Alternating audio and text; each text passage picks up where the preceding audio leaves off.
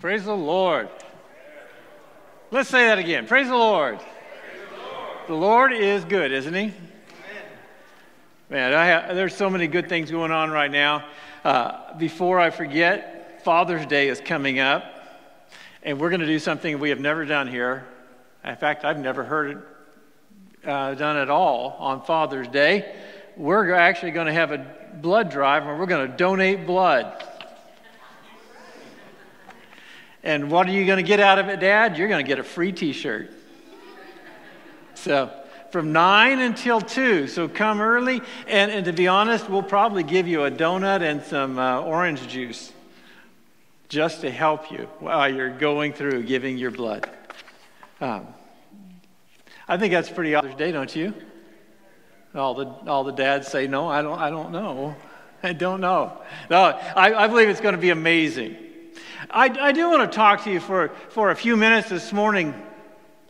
Over the last several weeks, we have talked about uh, Christ, our coming King.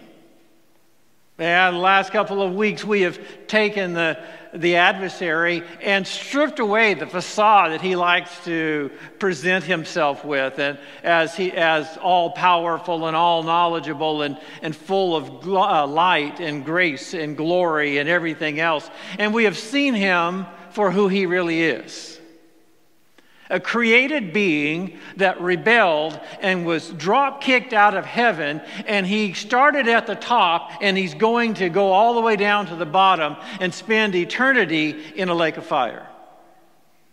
That's the adversary. He's a liar. Jesus said that he is a liar and a murderer. He comes to steal and to kill and destroy. He lies and says that his, his ways are better and that the grass is always greener on his side of the fence. But when you get there, you find out that it's not even grass.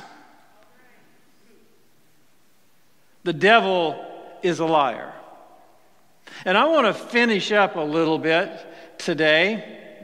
Uh, we've already gone a couple of weeks over what we were going to, but that's okay because I like to be, I like to pick on the devil. I like to call him for what he is. And I'll, I'll tell you when, as, as a pastor over the years, I have discovered that when you're doing something right in a church, the adversary begins to attack. Now, this is not in the notes, this is free, but I, I believe a lot of you that, because uh, I know many of you that are here today have talked to me, and I know that there are many people that are watching online that have talked to me over the last couple of weeks and said, Pastor, I can't believe what I'm going through. I'm going through this health issue, or I'm going through uh, this financial issue, or I'm going through this family issue. And they're all out of nowhere. All of a sudden, they started happening. I don't find that a coincidence. In fact, over, over 30 plus years of pastoring, I have come to to uh, notice and realize that when a church body, when a body of believers begin to focus on one thing and they begin to focus on the, the goodness of God and the power of God, and they become nonconformist to the consumeristic uh, attitude of the church in America, and they begin to rise above that and say, I see things in the scripture that the church did that we're not doing today, and we want more of it. And when we begin to look at what we are and where we are and what God has promised us to be, and we look beyond that, something amazing begins to happen. Faith begins to build. And when faith begins to build, the adversary becomes nervous. And when the adversary becomes nervous, he begins to fight. But we're here today to declare that he is not going to win. He has never won. He will never win. He is a loser. He is going to continue to lose. And don't allow his lies to trick you. So we have talked about, okay, that was free. We'll, we'll get there now. Let's see if we can get this thing going here. In 1 Corinthians, Paul is writing to the church in Corinth and he gives them a description. It's a descriptor of what's going to happen next. Uh, in, in the Jewish, in the Jewish uh, practice, there were five feasts that they had to attend every year the Passover, the Feast of Weeks, the Feast of Trumpets, the, the Feast of, uh, or time of affliction, and then uh, a time of tabernacles. And each one of those, the writer of Hebrews says it's a type and shadow of the things to come. Uh, which means that they were symbolic of something that was going to come. And we know that the Passover happened when the Israelites were leaving Egypt and that, that Christ is our Passover. And as the children of Israel had to put the blood over the doorpost of their heart so the death angel would not come and take their firstborn, we also know that when we have the blood of Christ applied to our life, the death angel has no power. Then the Feast of Weeks was, uh, was, was the beginning of, of of the harvest, and it was Pentecost. And we saw on the day of Pentecost some 3,000 plus souls started and, and gave their lives to Christ, and the harvest began. And we're part of that harvest. Aren't you, aren't you happy about that? You ever thought of yourself as a stalk of corn or wheat? Well, no, I'd rather be barley. Uh, you're part of the harvest. The next feast that's about to happen is trumpets, which we call the rapture of the church. That's the very next thing to happen. This is what Paul wrote about in 1 Corinthians 15 51. He said, Behold, I tell you a mystery. We shall not all sleep he must have been talking to those with little kids. He was actually talking to those that, that are, have fallen asleep, that have died in this life. We shall not all sleep, but we shall all be changed. Whether you're in the grave or you're alive and remain when the trumpet sounds, there's one thing I know for sure you will be changed. In a moment, in the twinkling of an eye at the last trumpet. For the trumpet will sound, and the dead will be raised imperishable, and we shall be changed. I want you to look at that for a moment because it is such a powerful passage of Scripture. He tells us that, that at that moment when that trumpet sounds, the trumpet is referring to the one that, that that ends the harvest season. That when the harvest season's ended and that trumpet sounds, he said, whether you are dead or whether you're alive, you're going to be changed in the twinkling of an eye. Just like that. And he says, You will be raised, and the word is really great imperishable. What does that mean? That means that bullets will bounce off of you. You'll be standing like Superman with your cape floating in the wind.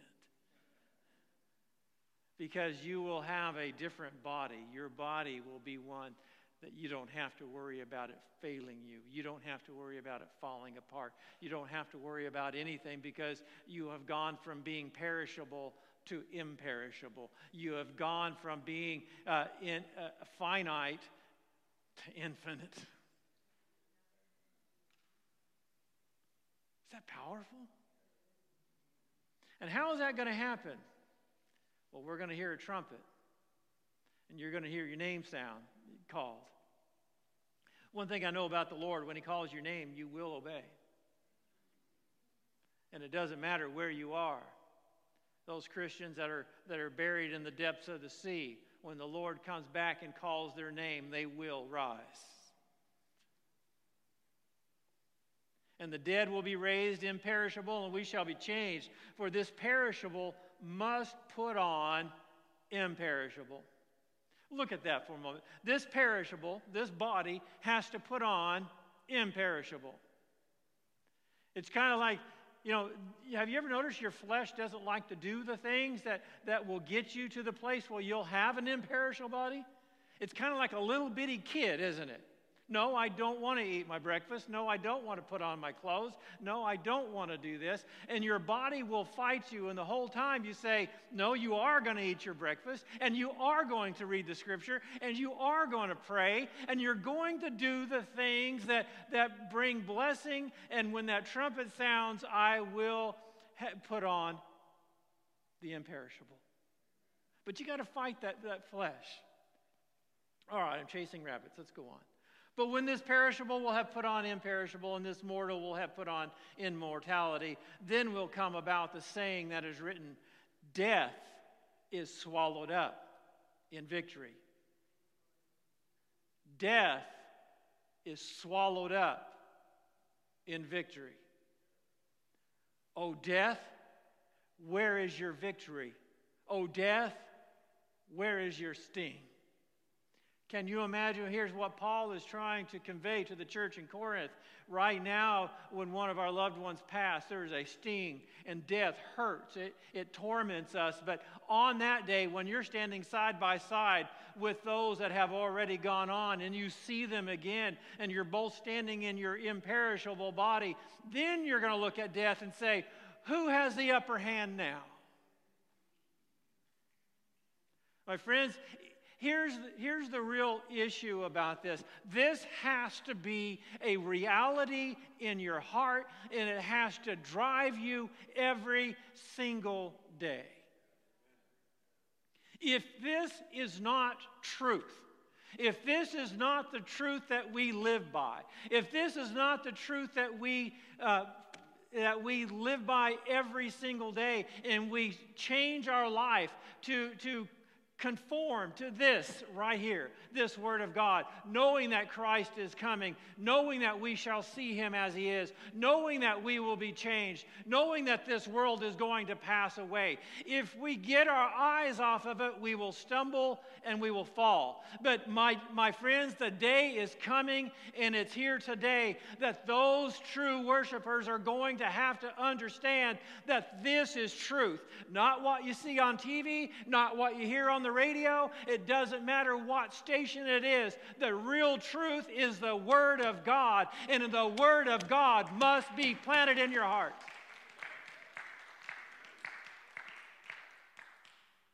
Oh, death, where is your victory? Oh, death, where is your sting? The sting of death is sin, and the power of sin is the law. But thanks be to God who gives us the victory through our Lord Jesus Christ. It's not what we have done, it's what He has done. So you say, Well, I'm not good enough when that trumpet sounds, and I'm going to say, You're not. You're absolutely not. And neither am I, neither is anybody else but Christ. But Christ shed His blood, and it's been applied to us. So, what happens after that? What happens after the, the rapture. Well, I want to go through that, if you would. I don't know why my clicker's not working. I love this clicker. There, there we go. The very next thing that we see is the church in heaven. Don't you love that? Where the scripture says the angel told John, Come up higher, and I'm going to show you some things. And the very next thing that follows that is the marriage supper of the Lamb. We're not having lamb at the marriage supper. It's the lamb's supper. And we're going to be there. And you say, well, am I just going to be a spectator? Oh, no, no, no, no, no, no. Do you realize that you're the bride of Christ? You're the one that that has been prepared for.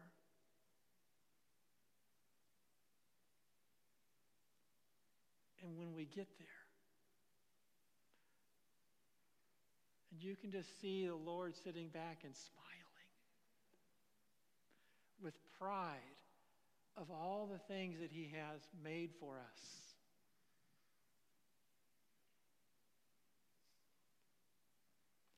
It's overwhelming. It's like David said, that you're mindful of Him, or the Son of Man, that you would even visit Him. And yet Jesus said, I've gone to prepare a place for you that where I am, there you may be also.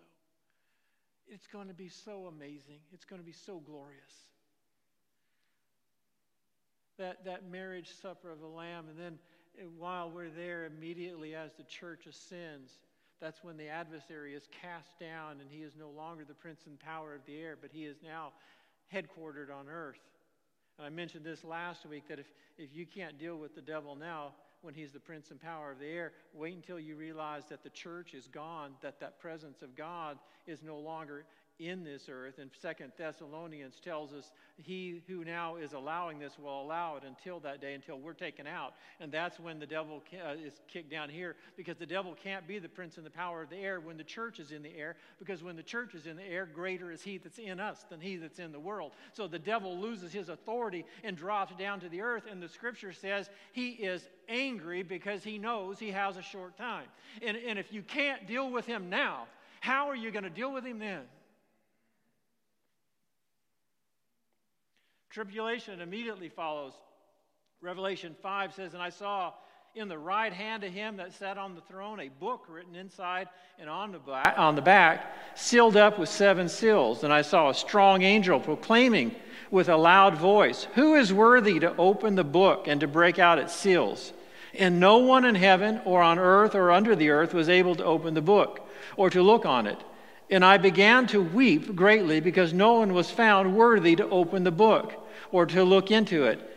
And one of the elders said to me, Stop weeping. Behold, the lion that is from the tribe of Judah, the root of David, has overcome so as to open the book and its seven seals. And I saw between the throne with the four uh, uh, living creatures and the elders a lamb standing as if slain, having seven horns and seven eyes, which are the seven spirits of God that sent out into the earth. And he came and he took it out of the right hand of him who sat on the throne. And when he had taken the book, the four living creatures and the 24 elders fell down before the Lamb having each one a harp and golden bowls full of incense, which are the prayers of saints. You wonder where your prayers go? They're an incense before God. And they sang a new song. Sam, I'm, I'm on the praise team that day, buddy. Sang a new song, saying, Worthy are you that did purchase to take the book and to break its seals, for you were slain and did purchase for God with your blood men from every tribe, every tongue, every people, every nation. And you have made them to be a kingdom, a priest unto our God, and they will reign upon the earth. Can you imagine what that's going to look like in heaven when, when, when the Lamb steps up to the throne and we're there and, and he's no longer just the lamb but now he's the lion of the tribe of judah and he is in power and majesty and splendor and glory. And while the whole time we're sitting there admiring uh, our, our new body and then we look at him and we say we're not worthy and we begin to sing a new song thou art worthy. Mm. All right, Chad, I'm going to um, join the praise team today. Whew. That's going to be a glorious time. That's going to be a powerful time. That's going to be unbelievable. And it's real. It's going to happen. You've got to get it in your mind. You have to get it in your heart. You have to let it be the very first and foremost thing that you think of in the morning when you wake up. The very first thing you need to do is say, Lord, I love you. The second thing is, Devil, I hate you. You need to understand that we live in a, in, in a time, in a society, in a culture that is trying to shift everything uh, that from right to wrong, that they are now legislating sin and calling, and, and they're calling what is righteous unrighteous. And, and we live in a time that if you're going to try to correct things through the ways of man, whether it's political or any other way, you're going to stumble and fall. But the only way to stand firm is to stand upon the rock Christ Jesus is to stand there firm and allow the Word of God to be your guide. What does he say? Just like a tree planted by the rivers of water, I shall not be moved. Or as Joshua said, serve the, who you want, but as for me and my house, we shall serve the Lord. My friends, there's coming a time, and it's here today, that if you really want to make a difference in the world, if you really want to stand for Christ, you're going to have to get this in your heart. It's going to be what you live and breathe. It's coming. I'm going to say this, and I hope I doesn't offend too many people, but I'm so sick of plastic church. And I'm hungry and thirsty for the real things of God. How many believe that God heals? I've seen God heal. A few weeks ago, we had a, a, a healing service, and I was down here praying for somebody, and I was praying. They told me what they were wanted, and I was praying for them. And then, and and while I was praying for them, the voice of the Lord spoke to me and said, "Do you believe?" And you say, "Pastor, you're supposed to believe, and so are you." And I said, Lord, I believe. Help my unbelief. And it's put a hunger in my heart because the compassion to see people uh, come out of their situations and come out of the trouble that they're in and come out of the physical uh, hurt and, and, the, and, and, the, and the medical condition that they're in, it just gets you. And, when, and that compassion is beginning to well up so much that, that it's driving many of us to a place where we say, God, you have got to move. And when that happens, that's when the church turns the world right side up for him.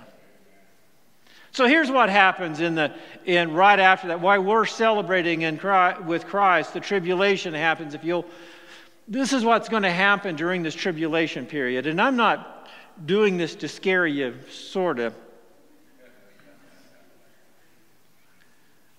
One fourth of the world's population is going to die in this seven-year period one fourth. You think COVID was bad. If we have 8 billion people, that's 2 billion people. Or 7 United States. That's a lot of people. One third of the oceans are going to die. One third of all the trees and the grass are going to be scorched. One third of the waters will become bitter and undrinkable. One third of the moon and the stars won't shine. Waters are poisoned. The moon looks like blood. Plagues torment humanity. And people will begin to seek death and they won't be able to find it. It's going to be a time of great torment. You know, it's, it's going to be a time where you don't want to be here. And the only way that I see in Scripture where anybody makes heaven at that point is through giving their life, being beheaded for the cause of Christ. And you say, Well, Pastor, you're scaring me. Boy, I hope so. Because as much as we talk about the grace of God, God is a God of righteousness and there's wrath coming. And my friends, in this time, in this day, when the grace of God abounds every single day, that all you have to do is say, Lord, I am a sinner and I believe in you. Forgive me of my sins. That, that He will write your name in the Lamb's book of life, that you can walk in relationship with Him. And when the trumpet sounds, you can avoid all of it.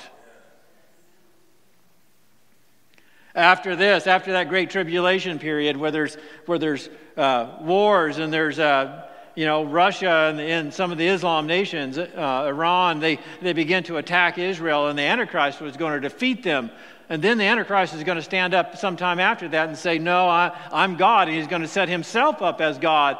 And, and the Jewish nation are going to turn against him. And, and when, the, when the Antichrist is about ready to destroy the Jewish nation, the very next thing that happens, if you want to turn that slide, is Christ returns not for his church, but with his church.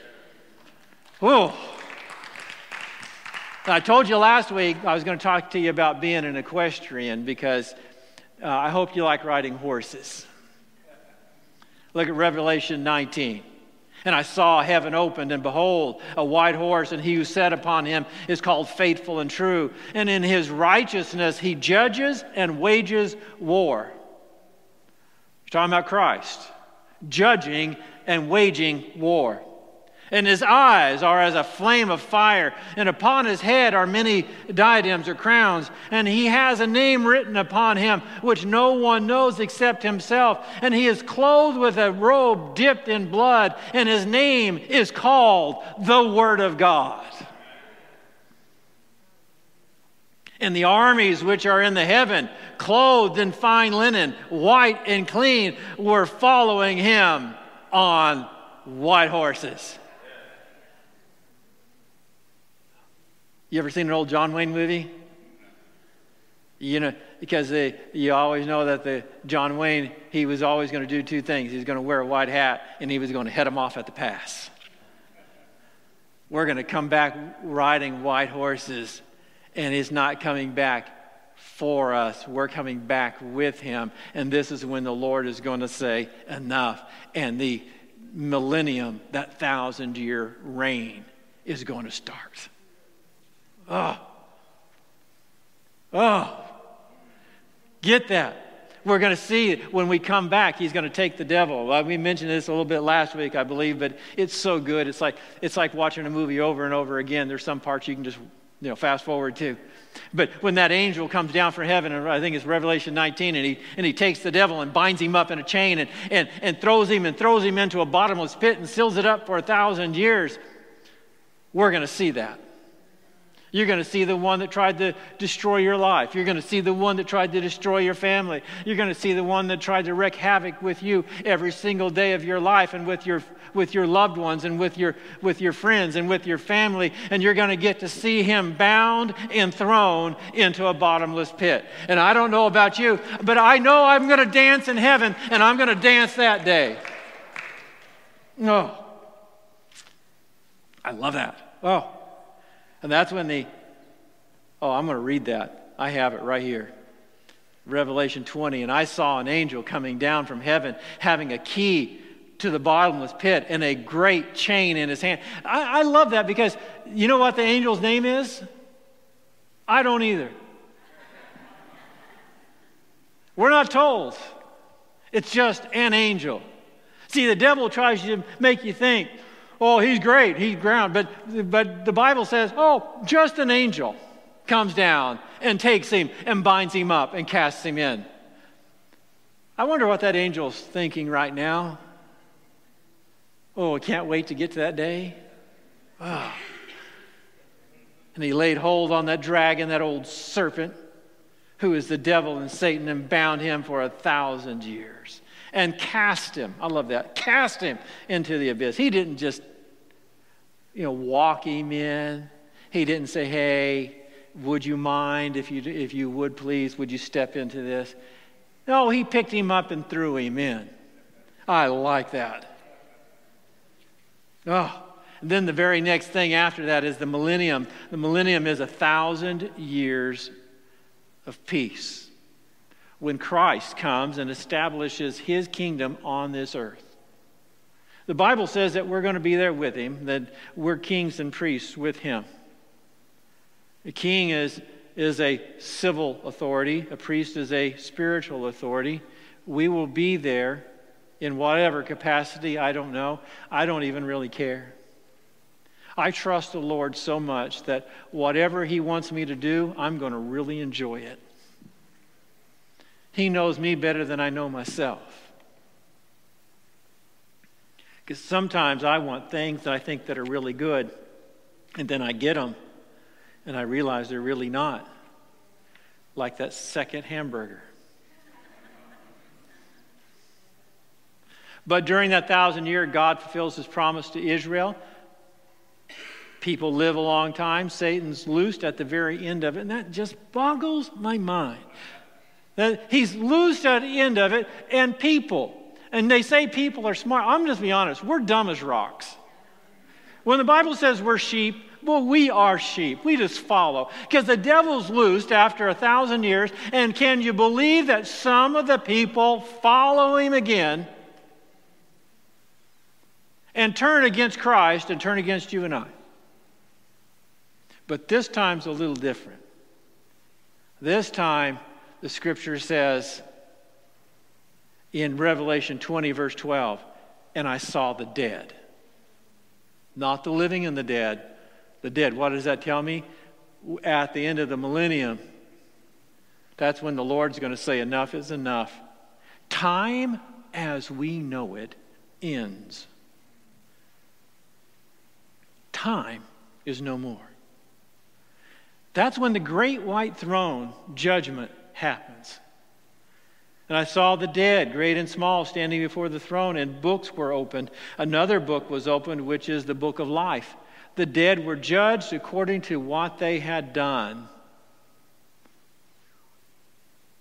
Do you want to be judged according to your own works? Sea gave up the dead that were in them, and, the, and death and hell gave up the dead that were in them. See, a lot of times people think that hell is a permanent place. It's not, because death and hell are going to be cast into the lake of fire. The sea gave up the dead, death and hell gave up the dead that were in them, and each person was judged according to what he had done. Then death and hell was thrown into the lake of fire. The lake of fire is the second death. If anyone's name was not found in the book of life, he was thrown into the second death. Will be judged according to the works. The Bible tells us, Blessed and holy is he who has part in the first resurrection, the rapture. After that, second death has no power. My friends, after, after the great white throne judgment, eternity begins. New heaven, new earth. What is it going to be like? We know that God's always been and will always be. We have a starting point, but we will never have an ending point. And we will be with Him. What's He going to do through eternity? We don't know. We, we, we have a, a small glimpse a, a, a finite understanding of an infinite God. If you want to know how great God is, we're going to continually grow and understand more and more, and yet we'll never understand everything about God.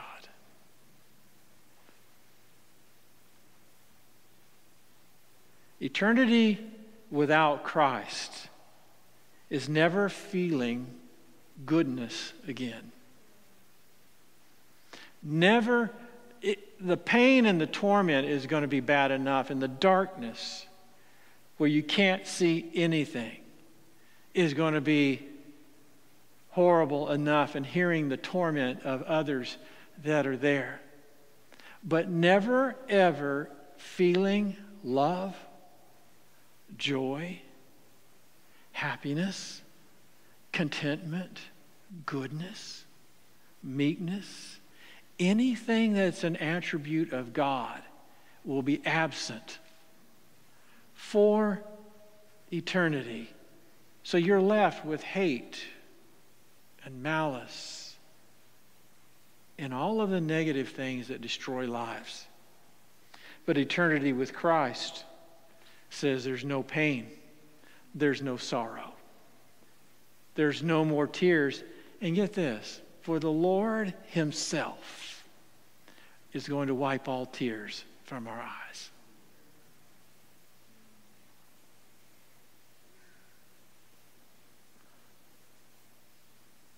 You have to have it in your heart. You can't allow this to be a fairy tale. You can't allow this to be, oh, it's something they preached way back when. My friends, that day's coming. I know, I know something today that I didn't know yesterday. Today, right now, I'm one day closer to the, to the rapture than I was yesterday.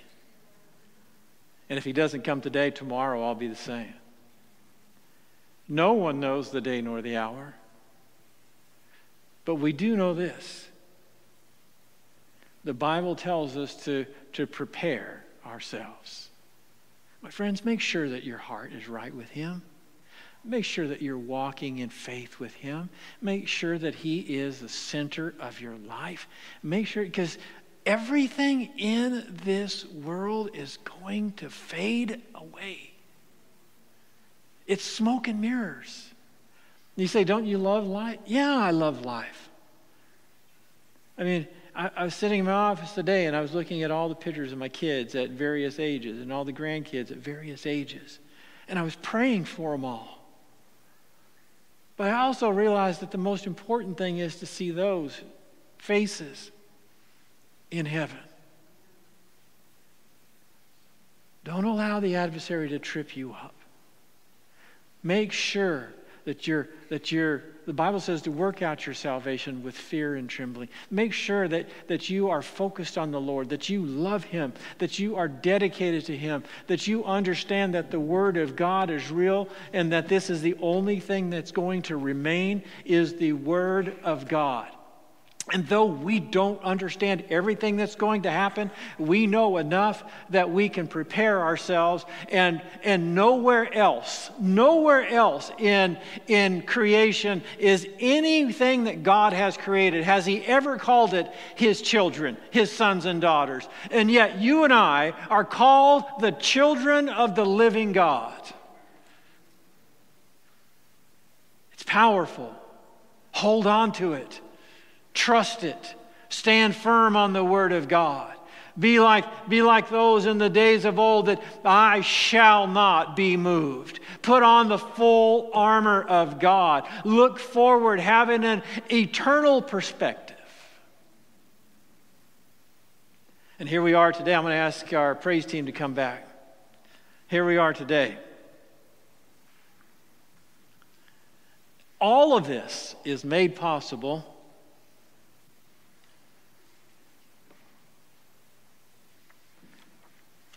by a blood drive.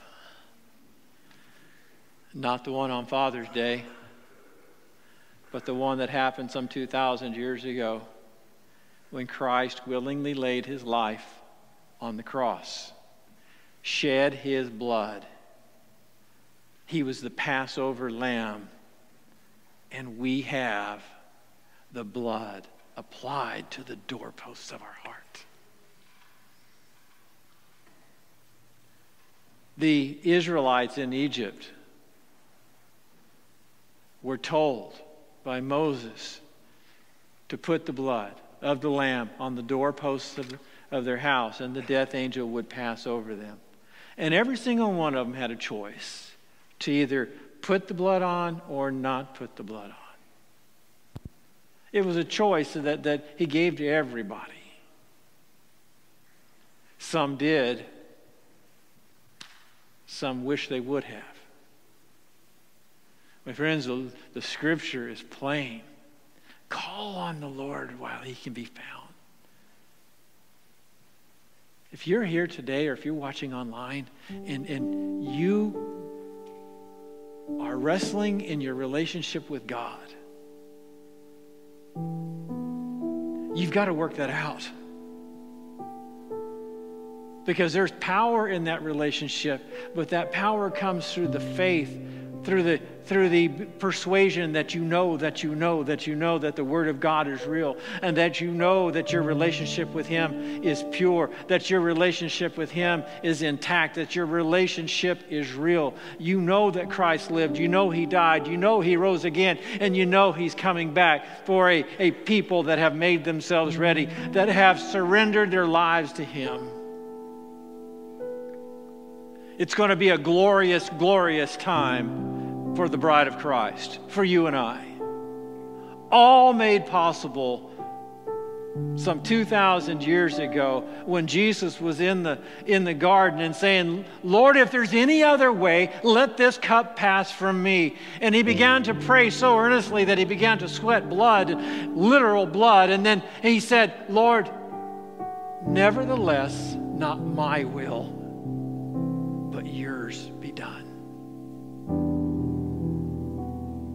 And he gave his life that we you and I can have an opportunity to escape, to be the bride of Christ. My friends, I think it's time that we thank Him for that.